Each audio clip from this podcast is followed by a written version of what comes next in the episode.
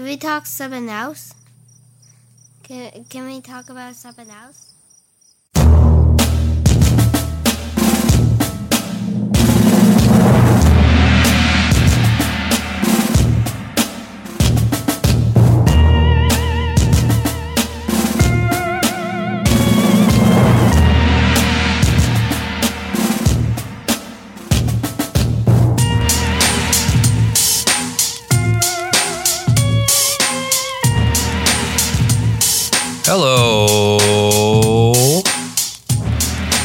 There.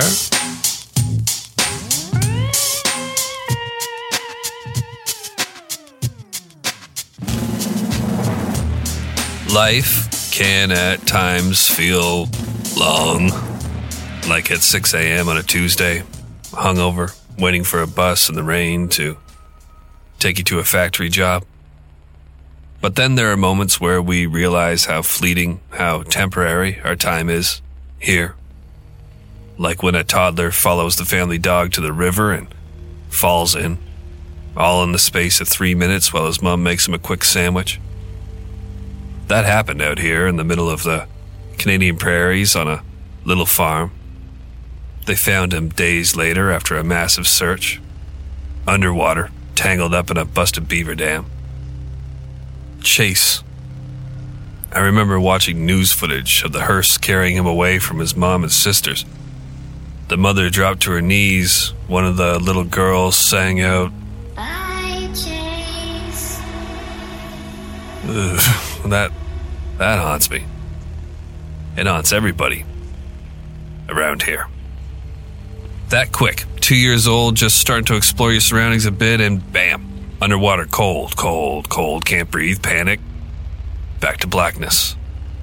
Oh, where am I going with this? This isn't where I wanted to be at all here. This isn't a story about drowned toddlers, it's a story about choosing when our time is up. No, not suicide this time. It's, uh, uh, well, at least not the type of suicide to escape pain. It's the type that's necessary to pull off a crime that I want to talk about.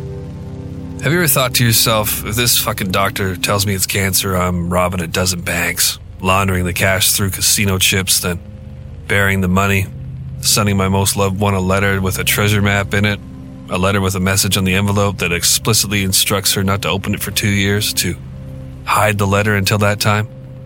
Then taking three grand of your score and going out on a drug binge where you end up curled under a duvet with a needle hanging out of your dead arm and a room full of liquor bottles and overflowing ashtrays?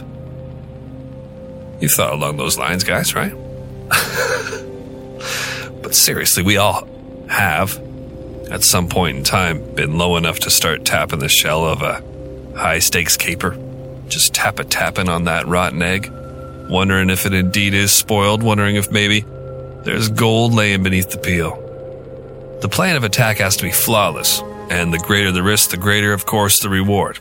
Surely a plan entailing the loss of one's own life, along with dozens of others, would be spectacular enough to get the job done.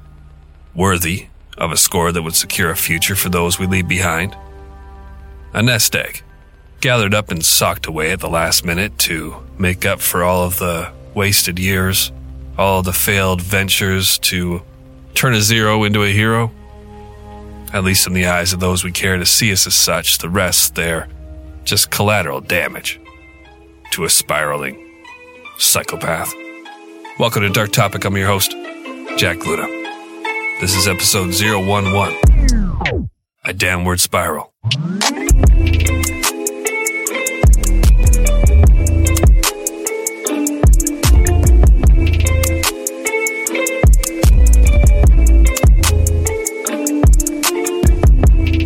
Thomas Gene Doty has a major fucking problem on his hands. For one, fresh off of turning 34 years old, he still somehow looks like somebody's little brother. He doesn't feel young, he feels ancient. Like the baby face some say he's been blessed with is in fact God's way of mocking him. He can't seem to grow up, can't find the combination to unlock a sense of having reached manhood. And he's not too jazzed about the coming march into his mid 30s as a bankrupted nobody with a future bleaker than it's ever been on account of a recent arrest for armed robbery. A little trumped up charge that we'll explore the reason for in a moment, but for now, it is important to know that beneath the ah shucks Andy Griffith esque demeanor of this man, there is a storm brewing, a dam breaching. No, that's not quite right. The old cliches don't match what's really going on inside fellows like Tom Doty. Before they decide to do the unthinkable, the truly unthinkable, things that have never been done before because they're just too heinous, too ridiculous, actually, to be on the radar of even the most disturbed types. Thomas G. Doty, Dotty, Doty, is spiraling, living up to his surname by behaving a little cuckoo as of late, becoming unhinged as the failures pile up. The year is 1962, and Doty is a man without his shit together, becoming defined really by how loose his shit is, in an era where men a decade his junior often have the whole damn thing figured out by now, are solid, regular, the only thing Doty has going for him is that he's managed to marry a loving woman, has a daughter by her that he adores, but is having trouble looking at as of late with any optimism for her love of him to continue to blossom. She's five years old now, is beginning to ask just what exactly Daddy does for a living, is comparing notes with her kindergarten playmates, no doubt. And it may just be his imagination, but the little girl is beginning to look at him funny that way you look at someone who has just exposed themselves as a cheat, a bald faced liar. And now the respect you once had for that person, any admiration, escapes through an unconscious yet thoughtful frown. He's sick of it, sick of coming home empty, and with his tail between his legs. The second to last straw had been being forced to resign his decent job at a Kansas City cosmetics firm in March. The only positive to come from that debacle had been that he'd managed to earn the respect, through deception, naturally, of a 32 year old go getter with the same bold aspirations as he, except with the funds to actually pursue them she had. Doty had inspired Miss Fraley to resign as well from the cosmetics firm, in solidarity, and now the two were going into business together. The only problem being that Doty had no funds himself, so he lies lies in exchange for the small amount of respect he siphons from Mrs. Fraley, having been found out already by everyone else to be a fraud. The armed robbery I mentioned had been ridiculous, a complete spur of the moment failure, and the final straw. Doty had been walking down the street, muttering to himself about his lack of funds, no doubt, his inability to come up with his side of the startup cash for this new business opportunity with Mrs. Geneva Fraley. It was at this time that he'd spotted a woman getting into her vehicle, a purse dangling from her shoulder that, in Doty's desperate mind, might as well have been a sack of cash with his name on it. The solution. Right there in front of him. Without much or any thought at all, Doty finds himself pulling his pistol and entering the passenger side of the woman's car where he first punches her in the side of the head, then waves the pistol snatching the purse and running down the street before even he knows what has happened. The woman screams out, and an officer looks up bewildered from his usually peaceful patrol to see a well dressed man fleeing down the street with a purse clutched to his chest, like he just cashed in his chips and now is off to have the invisible monkey on his back darted and put back in its cage. Doty is arrested less than five minutes after hatching this stinker. The charge, as I said earlier, is a hefty one. He is due in court next month to be sentenced for armed robbery. He has time to get his affairs in order, time to figure out how he can adjust his course in such a significant manner that everything is set right in one fell swoop. He's at a time, and at the moment flying blind, out of fuel, spiraling downward, yanking on the control stick to no avail, and then it hits him. Thomas G. Doty is prone to making poorly laid plans prone to taking big swings and striking out while falling on his ass. But this particularly dicey egg he has instantly decided to crack will at least reveal its yield when he's incapable of inhaling its putridness or beholding its golden shine. Doty personally detaches that withered old primate from his back and stands up straight. Incredible, the relief that giving up brings. May 22nd, 1962. O'Hare International Airport, Chicago, Illinois. Continental Flight 11 has completed boarding and the Boeing 707's door is closed. 44 passengers and crew begin to settle in for the routine flight to Kansas City. a trip that normally should take about an hour and a half, weather permitting. There are some storms forming over the Mississippi River, so the pilots converse about the possibility of having to divert around these.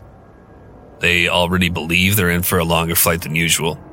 It's likely they will divert north over Iowa, Missouri, then cruise into Kansas City just after 10 p.m. It is the last flight of the day for the crews, so they are likely in good spirits. The passengers, for the most part, are spent from their long day of work in the windy city. Their own spirits are lifted at the prospect of downing a few on the way home. Ironic that in less than an hour, spirits will be all that this flight will hold. The stewardesses pour drinks, and a few passengers light cigarettes. The scene is reminiscent of a cozy jazz club. Warm lighting, classy dress on each and every patron. Genuine smiles on the faces of the crew as they ensure each and every passenger is taken care of. Pillow, ma'am? Another scotch before takeoff, sir. This is the heyday of flight, back when it still felt like a privilege, like something special, to be taken from one point to another by air. Miss Geneva Fraley, the woman mentioned earlier as Tom Doty's soon to be business partner, is slightly perplexed. Where did Tom go? They'd had business in Chicago, and he'd seemed not himself through the entirety of it. Besides the stewardesses, she is the only woman on this flight. It'd be nice to have Tom here for company, to make the strange look she's getting go away. Mrs. Fraley is quite beautiful, classically beautiful, a striking blonde with a no nonsense demeanor, though that doesn't always repel the advances of men three cocktails deep. She has a husband, a child at home, and likely cannot wait to be back to them. If the thought crossed her mind that Tom Doty had been stringing her along, she was now too late to confront that fact.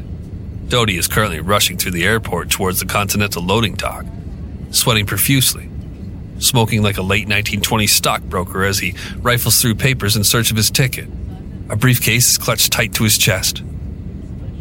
Though the doors to the Boeing are now closed, he is allowed entry. This is a violation of policy, but somebody inside has a heart and they open the door, letting Doty scramble aboard at the last minute. Never again will it be possible for a passenger to board a flight in the United States once the door has been shut. Doty has been held up filling out paperwork, flight insurance, well, life insurance, for just this one return trip to Kansas City. Doty's feeling lucky, or unlucky, has some inside information maybe. Single flight life insurance is an option that will no longer be after this day, after Tom Doty's attempt to exploit it to the tune of 150 grand, a number that effectively doubled his worth as a corpse, as he had already insured himself back in Kansas City for the same amount. Dead Doty is now worth 2.5 million bucks by today's standards, a humongous legacy to leave behind as the father who ensured his family would be taken care of should anything unforeseen happen to him. What a man. Mrs. Geneva Fraley is a minor part of a major plan. She has longed for the ride as a means to qualify Doty's purpose for travel. Pawn. It's disturbing to think that when Doty finally stumbles onto the plane, Geneva likely breathes a sigh of relief, though the signal of his last second arrival, an unsettling bam bam bam on the side of the plane will prove to be the death knell for every soul aboard. Continental Flight 11.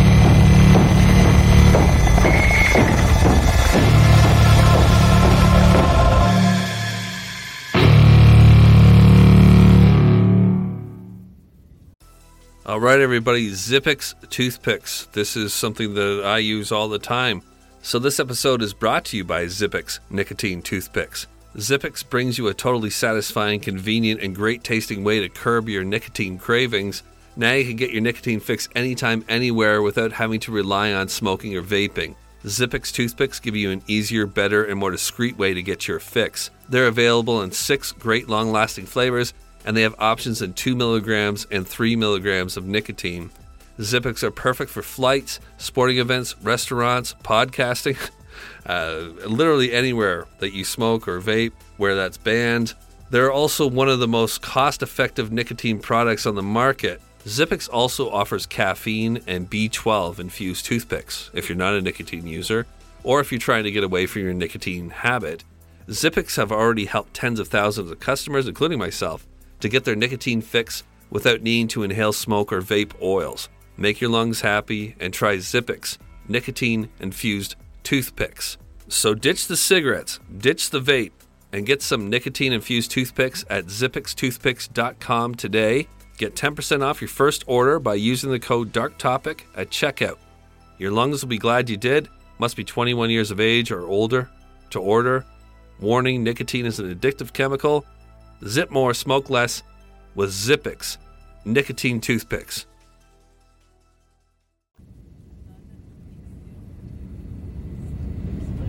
Cabin please be. Doty rushes to his seat and joins his partner.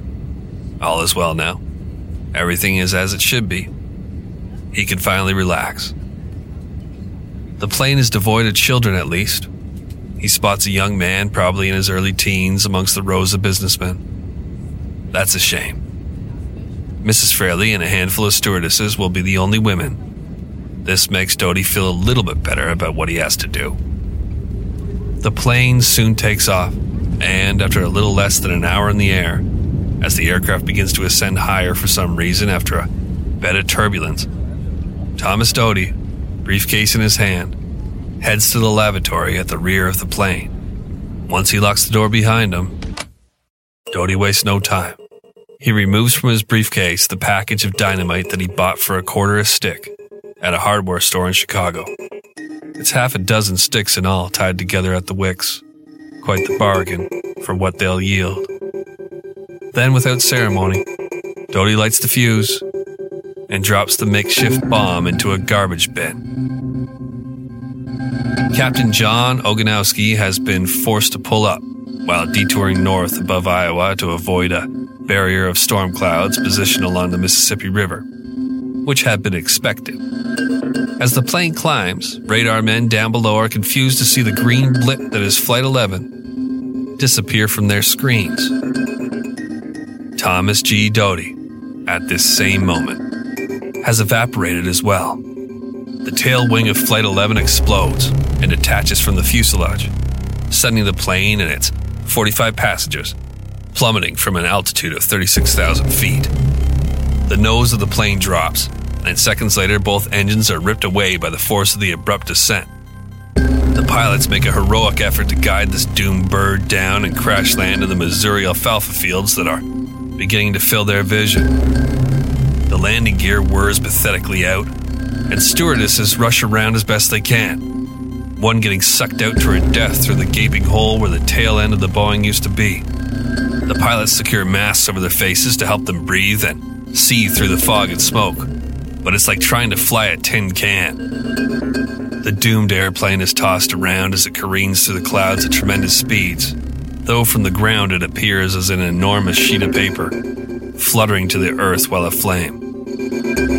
The explosion alerts farmers and their families out in rural Putnam County that something out of the ordinary has occurred. It will take emergency response crews hours to locate the impact site. So, in the beginning, it's just regular old country folk exploring the wreckage that, by one good old boy's estimation, quote, looked like a big old busted egg. Farmer Ron Cook hears something in the midnight blaze and follows his ears to a scene straight out of the Twilight Zone. Laying across a row of seats and appearing to be completely unharmed was, as Farmer Ron put it, quote, a Japanese feller. Takahiko Nakano, a 27 year old businessman who had moments ago been 36,000 feet in the air, maybe enjoying a sake or whatever them Japanese fellers drink, now sits calmly amongst the flaming debris of that flight. Flight 11. He is, by all appearances, completely unharmed, on a row of Continental Airlines seats, in the middle of a farmer's field out in the middle of nowhere. Takahiko stares off into space, clearly in shock. All around are the bodies of his fellow passengers, not to mention a couple of crew members with masks fused to their skulls. It is obvious that this lone survivor is in a state of shock. It should be treated with kid gloves. The farm folk leave him be until the emergency crews finally arrive. But when Takahiko is apprised of the situation around him, of the enormity, the extreme circumstances under which he has somehow managed to survive, he allegedly dies right there, on the spot. like a Ford pickup 5K past an oil change. This is an account from a farmer, mind you. I love farmers, and I'd hate to insinuate that they all like to weave a long yarn once you crack them open like a big old egg, but conflicting accounts claim that Takahiko succumbed to internal injuries hours after being rescued from the crash site while being treated in hospital. This is the first terrorist attack involving an airplane in U.S. history, though it is not initially obvious. Most believe that the Boeing 707 had come crashing to Earth as a result of the storms it had been attempting to avoid. But after a thorough investigation, which included a reconstruction of the aircraft at a local fairground, a task that involved members of the Putnam County community, regular folk out hauling pieces of metal, an engine that had landed in a field, a wing, out to the fairgrounds by tractor. Chunks of foam from obliterated seats bounced along the small town Missouri streets for weeks. The wreckage, along with passengers, had been discovered everywhere for miles around the impact zone. A napkin with the Continental Airline insignia was discovered 150 miles away from the epicenter. That poor stewardess who was sucked out of the plane came to rest in a front yard, far from where the other 44 on the flight would end up.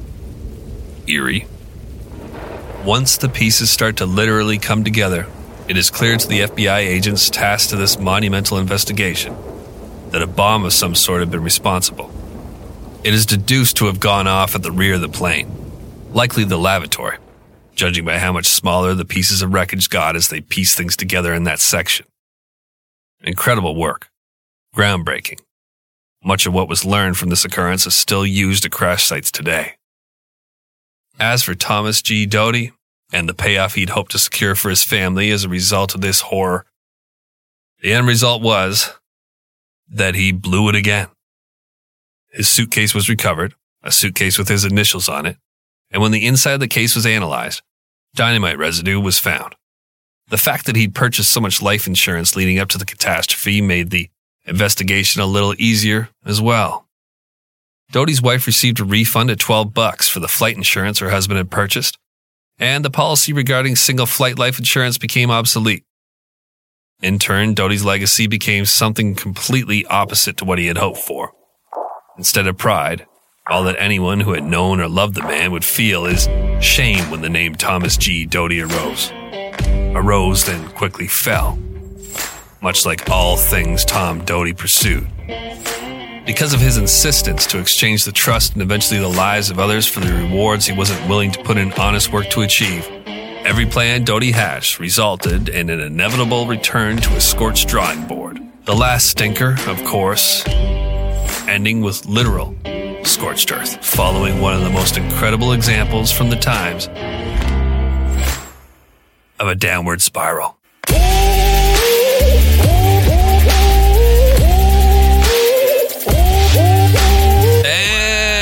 That will do it. The tale of Thomas G. Doty, who literally blew it. Incredibly, this was a dark topic that I had to scrounge around for information on. The first terrorist attack involving an airplane on U.S. soil, foreign or domestic, and unless I missed it, all that I could locate was a 10 page pamphlet, basically, and some old news articles. Um, a movie called Airport, which was way off. A couple 10 minute YouTube videos. This episode was a perfect example of what I hope to cover at this time around with Dark Topic. Lesser known, lots of mystery, intrigue, simple yet sophisticated, or something. Shout out to Shore, who has been helping me with this so far. He's doing well. Just so you know, if you remember Shore, if you were around way back when. To support the show, come on over to Patreon where you'll get early ad free episodes of all of our shows. Currently, we have early 911 calls podcast episodes ad free, updates, after shows. Visit patreon.com slash darktopicpod for extra content and to help support uh, 1159 Media Shows. That's the name of our thing, 1159 Media. Last minute media. Because I do everything, we do everything in the last minute. Which for now, the shows underneath 1159 Media are Dark Topic and 911 Calls with the Operator, but two more shows are in the works, and you'll hear them first on Patreon as they develop. Patreon.com slash Dark Topic Pod. Okay, thank you for listening. I'll be back next week Until then, I can be found over on 911 Calls with the Operator podcast a little more frequently. It's a scary world out there right now, I know. I'm glad we have our little spot here again to huddle and mutter about something horrible. Something that's at least over with. Nothing like a plane crash story to make you appreciate being grounded. Until next time, keep those eyes cocked, those da da do, do, doors locked, and stay paranoid. Thank you. Talk to you soon.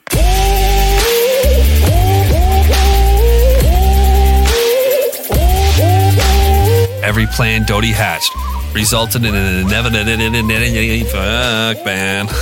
Oh, inevitable, inevitable, in an inevitable. Why do you do that to yourself? In an inevitable, in an inevitable. Every plan Doty hatched resulted in an inevitable. Whoa.